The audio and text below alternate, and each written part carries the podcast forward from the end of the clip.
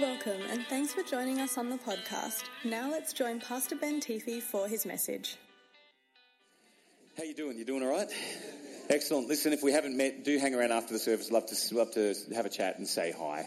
And uh, you're very welcome here, whether you're new, whether you're old, whether you're a regular. Um, we're talking about attendance, by the way, not how much fibre you're having in your diet. And uh, but you are welcome. We are in week two of a series. You'll get that on the way home. It's okay. Listen, if we're going to play together this morning, I just need you to smile at me, okay? I need you to realise it's okay to have a little bit of fun in church, and it's okay. I'm getting a wave from up the back there. Thank you. Have you had your hair done? Is that Mary? You got a new hairstyle. Looks smashing. And uh, hey, turn the person next to you and tell them that their hairstyle looks good today as well. Awesome. Very good. Some of us, it's a bit hard. Our hair's been styling itself out of our head, but that's all right. It's all right. God bless you. We're in week two of a series through the book of Galatians, and we began last week by looking at the fact that Paul was writing in a great deal of pain uh, and with a great deal of correction to the Galatian church, this church in south central Turkey that started off as a motley crew of people from all walks of backgrounds, all walks of life, and all different backgrounds and uh, began to follow Jesus as Paul preached the gospel to them, and a church was born. It's always an amazing thing when a church is born, when people come to know Christ, isn't it? Just amazing. Okay, me and Sam are on the same page. Everybody else, maybe we'll just go for coffee and get excited about the things of God together, Sam. Uh, and uh, but some people came in from the outside and they began to spread a new message, a tantalizing message. It was a tantalizing message because actually, in one way, this false message had an amazing potential to help the Galatian believers with things that they were struggling with. They were struggling with the fact that they were such a motley crew. They were so different. Some of them were Jewish, some of them were pagan, some of them were circumcised. If you don't know what that is, it makes your eyes water when you think about it. Don't worry. ask mum and dad on the way home. And, and um, some of them weren't circumcised. Some of them were from pagan Roman backgrounds. Some of them were slaves. Some of them were Roman military people who'd resettled in Galatia after Rome conquered the whole area. And so you've got these, these local local people and then their colonial colonizers coming in trying to displace them and, and take their land and take their wealth. And then you've got men and women, they're against each other. You've got Greeks and Jews and they're against each other. And Romans, well, everyone was against them except the Romans. Uh, you've got people from a completely crazy pagan background where their moral and ethical code was just like, even by today's standards, just crazy. And then you've got people who their moral and ethical code was very conservative. They were really good at following the rules and they would just pat themselves every day saying, I'm one of Jesus' loved little children. I'm such a happy Vegemite. And, and these, but they had a problem because they were such a motley crew that there was so much conflict in this community around the way to do life together. And would have just been so easy for them not to be a community, but instead just to be a whole bunch of different fragmented groups where their background and their history and, and, and their identity divided them. Sounds a lot like what could happen to us, huh? Sounds a lot like what could happen in modern day Australia. Sounds a lot like what is happening in modern day Australia as this phenomenon called identity politics seeks to damage the fabric of our community and seeks to damage with a terrible and evil ideology the fabric of our community by telling you some lies. And here is how the lies go. The lies go like this. Identify yourself by the way you're different from everybody else. Well, uh, so, so I've got a big nose, so I'm part of the big nose group. And you know what? People aren't nice enough to us big nose people. For starters, hankies are only made this big. And when you've got a big nose, you know, I, I, I go into the chemist and say, hey, I need, need some sun cream for my nose. And she says, you better go to Bunnings and get like a four litre tin and a roller to put it on. Oh, it's hurt. People are just not nice enough to people with big noses. I go to the beach. You wouldn't know about this because you live in Alice Springs, but there are beaches in the world where the water is like there and the sand is there. Our beaches are like 1,400 kilometres. The sand starts from here and goes all the way to Adelaide.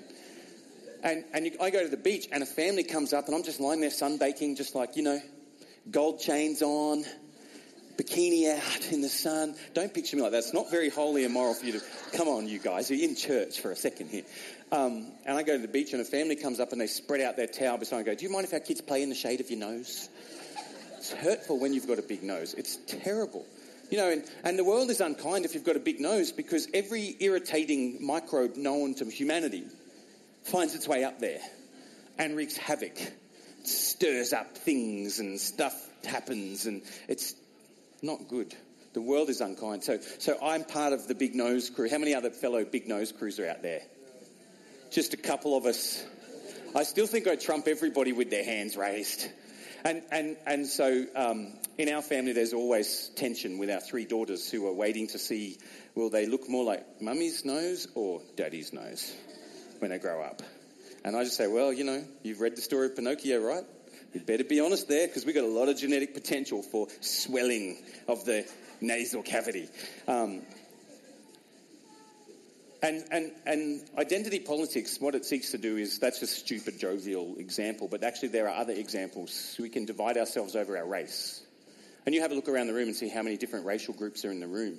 And I'm sure sometimes in, in, a, in a city like Alice Springs and in, in a church like this, sometimes the, the, the lie and the mistake and the evil deception would be to cause people to believe in our church that you have to identify yourself primarily by the colour of your skin or your ethnic background. Be, be, because for a Christian, that is actually a huge lie. There are other things when you become a Christian that come to the center and the fore of your identity and who you are. And you are defined no longer by the things that this world defines you and me and itself and each other as. So you're not any longer defined as a white person or a black person or an in-between person, a caramel person. You're not defined as an Asian or an Aboriginal or an African or an Indian. Now the beauty of the kingdom of God is you are allowed to celebrate that background. You're allowed to celebrate your culture. You should celebrate your culture. You're allowed to be you. The wonderful thing about the grace of God is to come to God. You don't have to stop being you and try to be someone else. You get to keep being you, but you get to keep being you, restored and redeemed and made in God's image. So you're not defined about things about by things about you. You are defined by the work of Christ in you and the identity gifted by the grace of God for free. This word called grace, unmerited favor, undeserved kindness. It's a free gift, the Bible says. That's what grace is. It means you don't pay for it. And the gospel offers us a new identity and says, you, you could be any of those things, but don't be defined by a label. And the wonderful thing about not being defined by a label, man, woman, ethnicity, class. Did you see the research just released in Australia last week that now Australia is a nation of six different classes? And like middle bogan is one of them, which I just thought was quite funny, but anyway. Turn the person next to you and see how thick their gold chains are. Work out how middle bogan they are. And, and, and, and it's this old game. It's this old game noticed, noticed by our friend Karl Marx that you can war with each other about your labels. And you can view all of history and society as just a battle of your label group against their label group. There's the battle of the sexes men and women. And now, according to the DMV, there's a few other options when you go to get your driver's license filled out. In Queensland, they've dealt with the battle of the sexes by removing gender from the driver's licenses, um, which was pretty funny. You, so the men and women can just be at war. And, and identity politics is a narrative that says define yourself by your label and, and, and, draw identity from that label and then fight with all the other labels. That's what the result of identity politics is. And it's rampant in modern day Australia because, you know, I, I, don't know if I define myself by someone who came from, well, well, for starters, our family's Irish and we've been the butt of a lot of jokes. So now you should look at me with deep compassion, saying, Not only do you have a big nose, but you're Irish.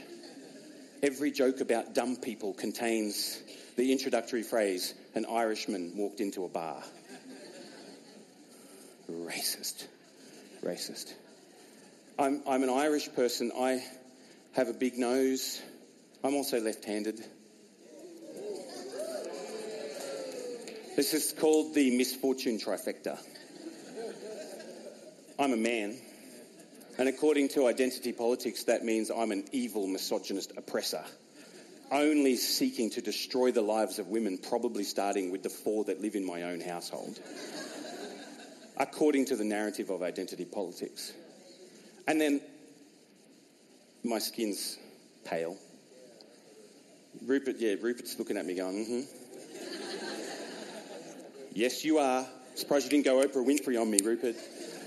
I, and so then, because my skin's white, I'm part of another narrative that says I must be racist and must not like anybody that has a different colour skin. So see what our world does? It fractures and it divides and it sorts you. And when it's sorting you, it puts you in a little pigeonhole and says, that's your pigeonhole and stay in your pigeonhole. There's a lot of fights, and there's actually a lot of history about the fights happen about all the different pigeonholes vying and trying for control. But see, what the gospel does is the gospel comes to human life and says, you, you might be Irish, big nose, left handed, can't change a tyre. Oh man, it gets worse. Left handed.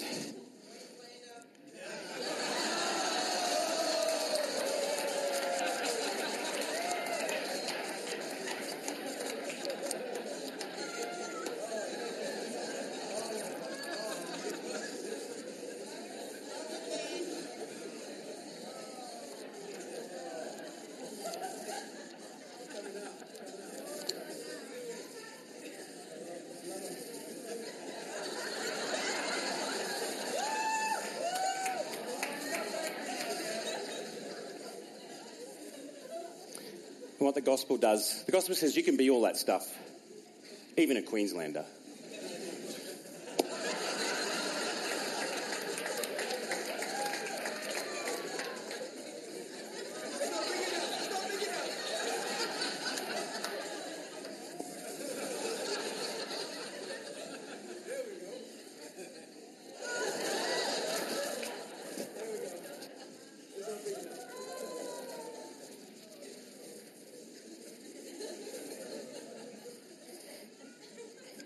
It's to throw at the next heckler. Is it going to be you? You look like you've got something on your mind. Now's the time to say it, pal. While I've got the microphone and you don't. Because my label is 40 year old man. And that's my wife up the back going, uh huh, old man, honey. And, and, and your label is like teenage adolescent. I was going to say boy, but you're such a specimen of masculinity that you're an adolescent. You're like a person on the journey to manhood. And it's really cool. So, so we could fight about our labels. Not, we're not going to. Peace, man. Um, the world will divide us up. And it's funny, we laugh so much because it's actually what happens all over our society and our culture.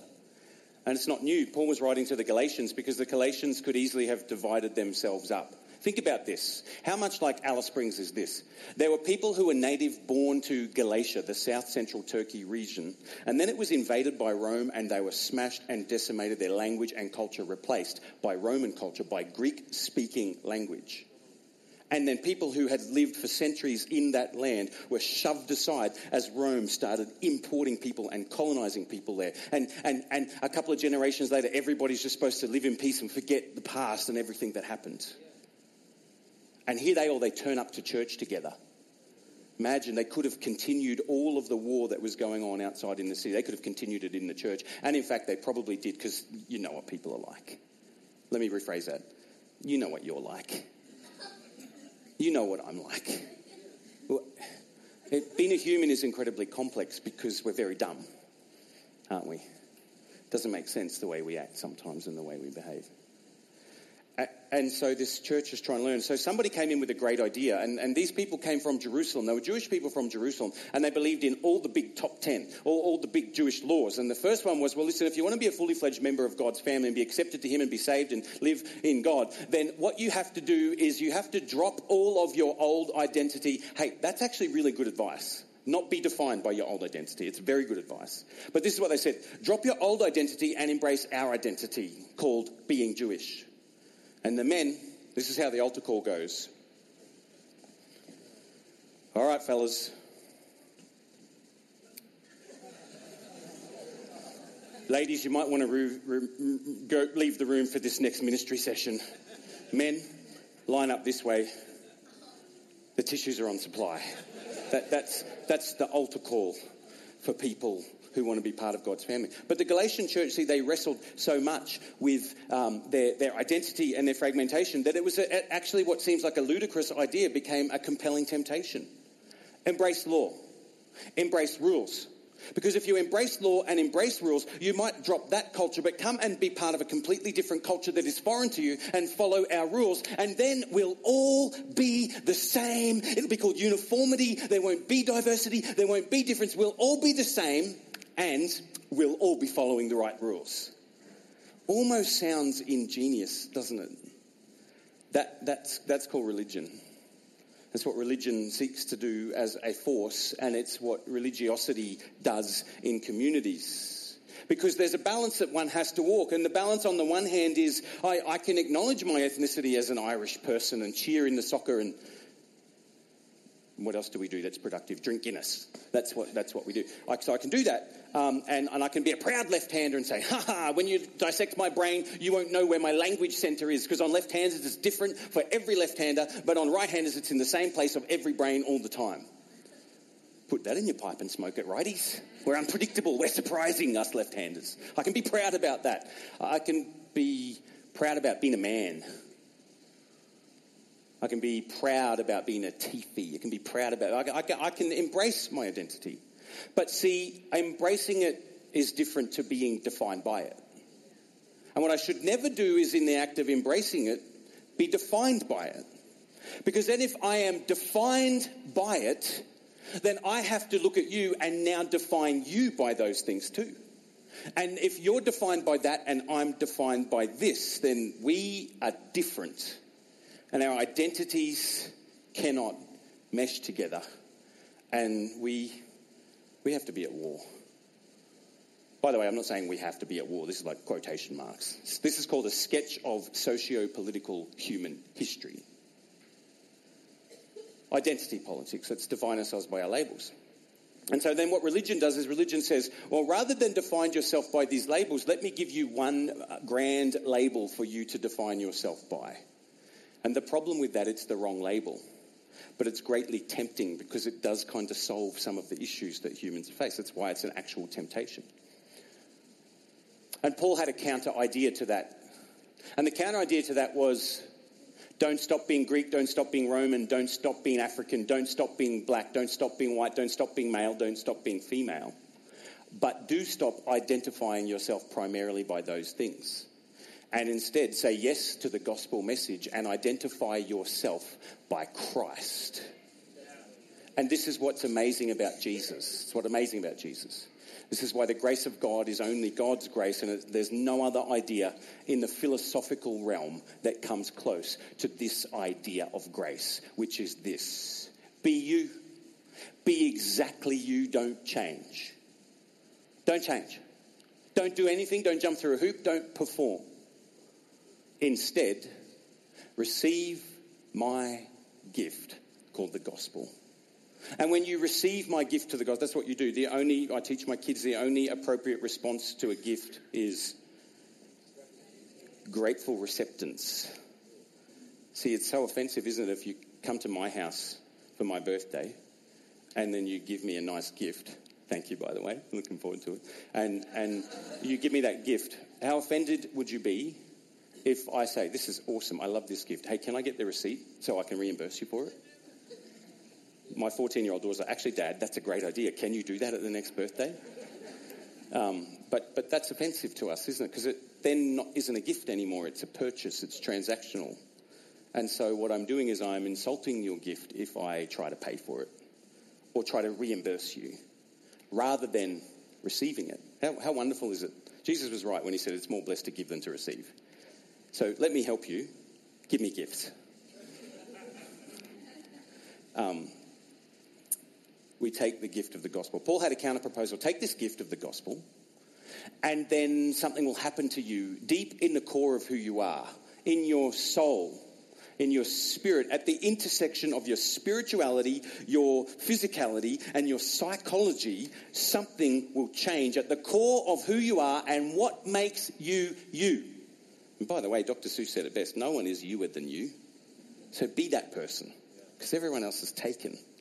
But anyway, at the core of what makes you you, Jesus will come in and inhabit that place and say, Now I am gifting you a new identity. And this is what that identity is person like Jesus, child of God, redeemed, fresh start, salvation, forgiven, no longer defined by the past.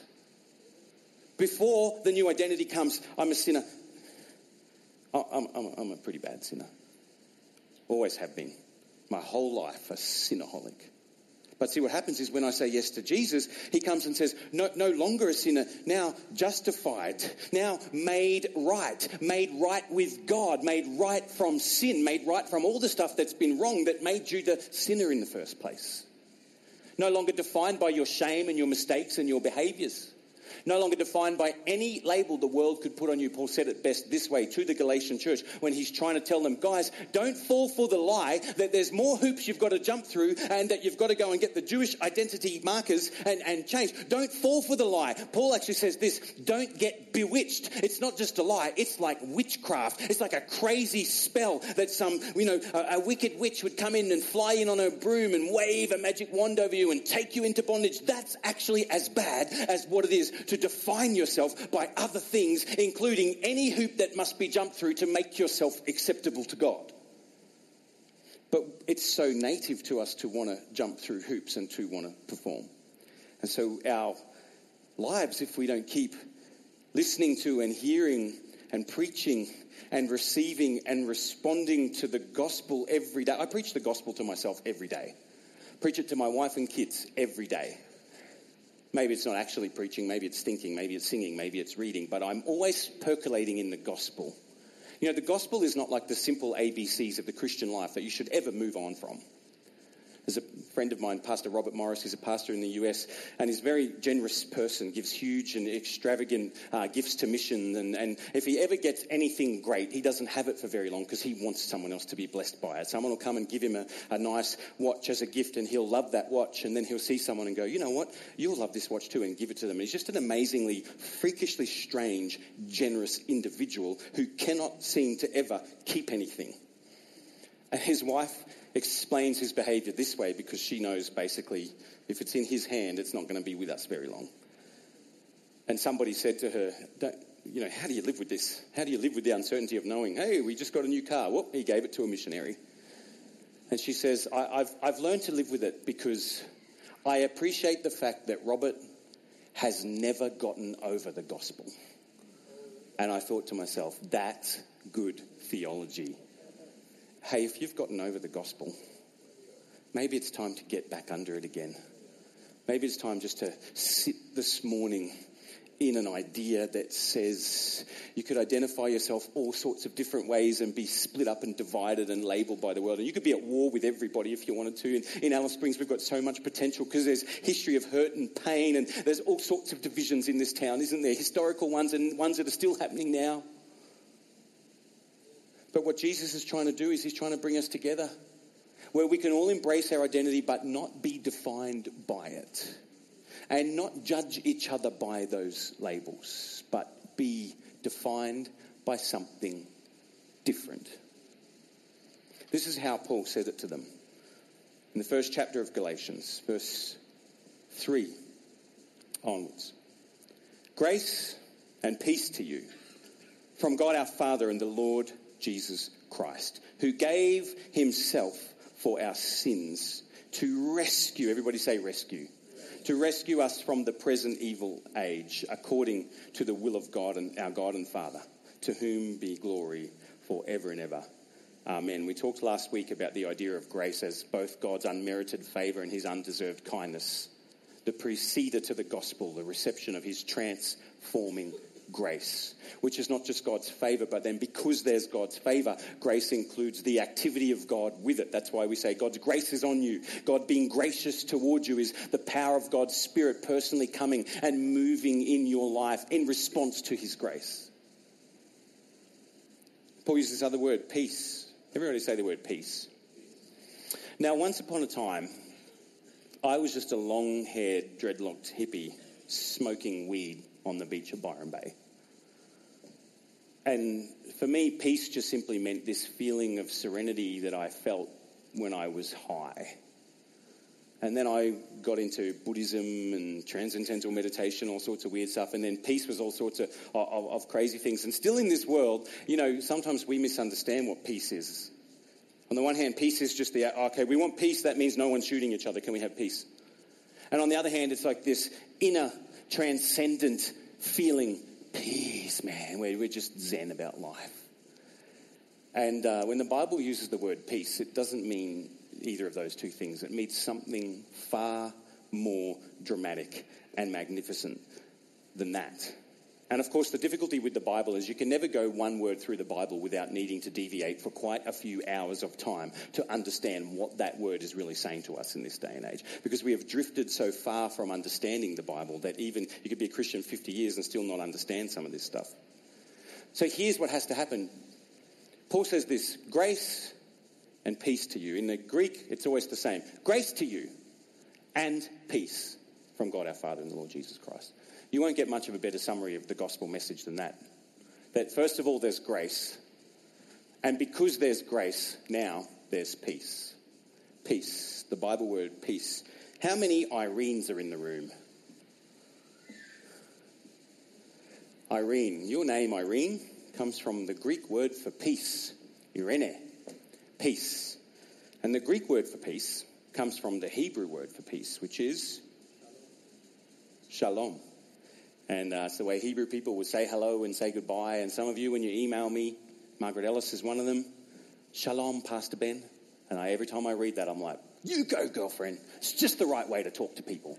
It's gospel language. Shalom. Shalom doesn't just mean the absence of conflict. And it doesn't just mean an inner state of Zen peace because you're a hippie on a beach with dreadlocks. I think the the philosopher Cornelius Plantinga, and if you're a thoughtful Christian and you haven't read any of his stuff, do yourself a favor. He describes and defines the biblical word peace this way it is the webbing together of God, humans, and all creation in justice, fulfillment, and delight. That is what the Hebrew prophets call shalom. We call it peace, but it means far more than the peace of mind or a ceasefire between enemies. In the Bible, shalom means universal flourishing, wholeness, and delight, a rich state of affairs in which natural needs are satisfied and natural gifts are fruitfully employed. A state of affairs that inspires joyful wonder as its creator and savior opens the doors and welcomes the creatures in whom he delights. Shalom is all the way things ought to be. It's a wonderful definition. And so listen to Paul's idea in counter response to you being a victim of identity politics and just being a label and then warring with others on, the, on that label. And then to you, then defining yourself by that identity and dropping it and becoming a Jewish person following the Jewish law or any other religious outlook or any other law or any other rules or any other regulations to please God. Paul's proposal is this grace to you, God's unmerited favour to you, the gift of the gospel undeserved and unpaid for to you. And because of that gospel, peace to you peace to you. The beginning of a new season of life to you. The beginning of a new chapter of life to you. The beginning of a new state of being to you. The beginning of a life walking out and living in the flourishing shalom of God, the creator of heaven and earth to you. This is what God desires for the human race. God's not a killjoy. He's not trying to wreck your fun. He's not trying to oppress you. He's not trying to keep you down. What God's trying to do is help you be the very best version of you that He conceived of when He made you. Grace to you, the transforming grace of God. And because of grace, peace to you a new ability implanted within you that will be like a virus being installed on the hard drive of your life that will then go through every pocket and sector of your life and begin to produce fruit. Fruit that is flourishing fruit. Here's what it looks like love and joy and peace and patience and goodness and gentleness and kindness and self control. That's a good list, man. If, if you haven't, like I have, ever bottled, to, battled to give up addiction to drugs and alcohol, you better believe what you need is the flourishing nature of God to be implanted deeply in your soul so that you can have self control. I mean, some of you, some of you are just amazing people, and you, you feel like you're good enough on your own. I'm good enough with my self control. I met a businessman once, and I was sharing the gospel with him, and he said, "Well, I, I just decided to give up smoking and drinking, and I did like that, and I don't need God to do that." And I said, "You are pretty amazing." But you still need God. Because you have other ways in life where you're not amazing, but you're probably not going to tell me about it. And you do too. But every night when your head hits the pillow and you look up at the roof and you think, you just sometimes when your brain's doing nothing, you then start to be very conscious of your shortcomings and your weaknesses. And I don't expect you to come into church and like be completely open with everybody about what your problems are. But you know, just give yourself some space and understand there are some problems. You're not perfect. I'll, I'll think you are if you want me to think you are, but I know that you're not. Because I know that you can't be. And I know that you can't be, but that's not a reason for you to not feel comfortable here. It's not a reason for you to not come. It's not a reason for you to not to be part of the church. And it's not a reason for you not to receive the gospel. It's a great reason to receive the gospel. The Bible says that we're actually all the same. Paul phrases it this way First of all, there's grace, then there's peace. And then he will explain to you in this passage why that is. Here's his explanation grace and peace from God, our Father. See, that's a change of identity because once upon a time you can't describe God as your Father unless you are God's child. You can describe God as someone else's Father, God as Jesus' Father.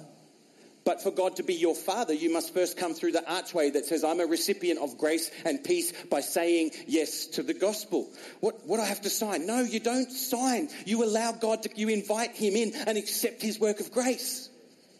And when you do that, he says, Oh, this is so great because when you say yes to me, now what I get to do is I get to adopt you as my child. You know how Jesus is my child? Well, now you're like that. I don't think you understand. You know how Jesus is God's child and can pray and have his prayers answered and walk with God and know God in relationship, which was what everybody thought was so weird about Jesus. He actually related to God and everyone else just had religion. And of course they got mad and wanted to kill him because he really makes religion look bad when he just goes and turns water into wine and all sorts of weird stuff like that. And so, so, so Jesus is God's child. And then Jesus comes and says, I offer you in exchange, I'll die on the cross and I'll absorb your sinful identity into me. And then I'll make you this free offer called grace and peace, where you can now, if your identity is absorbed onto the cross, then I will give you the victorious resurrected identity of Jesus and we'll swap identities. It's called substitutionary atonement. Jesus dies in my place and takes upon himself all of my sin and my brokenness and my shame and my darkness and my wickedness. And boy, there's a lot of that to take. But you know how I feel because it's you too, huh? So we swap. And then because we swap, now what's true of Jesus is true of the person who says yes to the gospel. That's why Paul can say, yes, grace and peace from God, our Father, which is the most Christian way to pray according to Jesus. All Christian prayer starts this way Our Father. So wonderful. I, I, get to be like Jesus. But I'm not as good as Jesus. I know what a great deal is this. But I am, I, there's nothing about me in my natural, normal state that's as great as Jesus. I know. This is why this is an insanely good deal, this gospel offer. You don't look like you believe in the insanity of the goodness of, of, of, of the deal. Because of God, our Father. It's from God, our Father and the Lord Jesus Christ. And why? Why? How? How? Because the Lord Jesus Christ, verse 4, who gave himself for our sins. Everyone say the word sin. Let's just get it over and done with and rip that band aid off. Just say sin. Now say it with an element of disgust, like, because, you know, you feel disgusted when you say the word. I believe it must be an onomatopoetic word in the English language, which means that it, you know, like the word bang, it means it means what it sounds like. And so you've got to say the word sin with some element of disgust. It's sin. See, when you say it the way it's written, it's like, it's like, it's built into the word to create the primate disgust response. Sin. It's a horrible word. It's why we don't you hate being thinking about sin and your own sin? There's some sins you really like thinking about. I'm not talking about those ones. I'm meaning like just when it comes to if I said to you, You're a sinner, isn't that an uncomfortable feeling? Our world hates the word sin and, and they should hate the word sin because it's horrible. Sin is an archery term, and it means this that, that, there's a contest and there's a target over there, and you take an arrow, you, you draw your bow, and you shoot at the target, but you miss the target. You miss the mark. You might have had your best shot. You might have been totally careless. What matters isn't the process, what matters is the trajectory. You didn't hit the target, man. Now, I don't know why humans have made sin such a dirty word and, and, and, and, a culturally unacceptable word. Because the truth of the matter is, everybody who has intelligently and seriously grappled with the human condition understands whether, whatever label they call it, that in some way, way, shape, or form, humans are weak and fallen and frail, and, and we're capable of wonderful good but terrible evil. Aren't we? Don't, don't you love people in your life and then accidentally hurt them and you say to yourself, man, I blew it? Don't you make New Year's resolutions and then by day three you're back on the cake and the turkey? How many times? I tell you, I reckon I, I, I, was an expert at giving up smoking. I reckon I did that 58 times. Can't tell you how many hundreds of dollars went in the rubbish bin every time I had a, a self control moment. I'm going to get off these smokes, throw them away. 24 hours later, back in the bin, ferreting through, following people down the street smoking. Because I'm weak and fallen, and to be human, it is to be weak and fallen, the Bible teaches us. But it's not just the Bible that teaches us that. You should check out what Carl Jung said about being a human. Check out what psychoanalysts said about being a human. But part of being a human is actually understanding and recognizing that there's stuff wrong with you. So our whole culture wants to live in this problem of denial. Don't tell me there's something wrong with me, but we live in the existential malady that in fact there is something wrong with us. And you've even said it to yourself, what is wrong with me? Because you have the tendency to miss the mark. We do that. To, to, to, be human is to have the, to be born into that condition.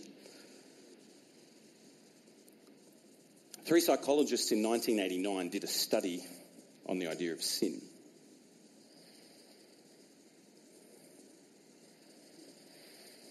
Their names were Morris, Watson, and Hood, which sounds like a great ditty from Fantastic Mr. Fox. Morris Watson, Morris Watson and Hood, they conducted a peer-reviewed psychological study at the University of Tennessee. That's where Jack lives. And the study looked into the effects of a person's view of sin, good and evil, in human nature, and how that impacted their well-being and society's well-being. This is what they find. The findings surprised everybody. Several hypotheses existed before the study, which was basically, these hypotheses predicted that if you shared the Orthodox Christian view of sin, that that would make you more guilty, more judgmental, and more condemnatory of yourself and others. That was the existing hypothesis. But the study showed, which was peer reviewed, that above all approaches, Orthodox Christian beliefs about sin and grace were found to be associated with increased social sensitivity, less depression, less hopelessness, less anxiety, and greater empathy.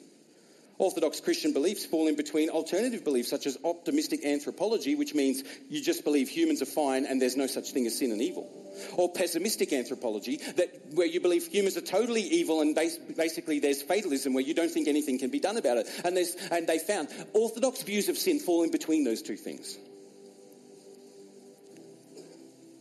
And to believe one of these two other views creates a cancer called perfectionism perfectionism, where you have such high and lofty standards for yourself and others, are an incredibly judgmental and incredibly critical of yourself and others, and destined therefore to live anxious and disappointed because you yourself and nobody else can live up to your standards of perfection. These beliefs also lead to social Darwinism, where those who don't measure up are marginalised and where views, these views that are contrary to Christian thought, they are all associated with more anxiety, more depression, less well-being, more guilt, more shame, and more judgmentalism, more criticism of others. And they conclude in the study that the Christian worldview is a balanced anthropology that sees humans as basically good, made in God's image, but basically fallen, tainted by sin, and haven't lived up to their full potential to be as good as they could be.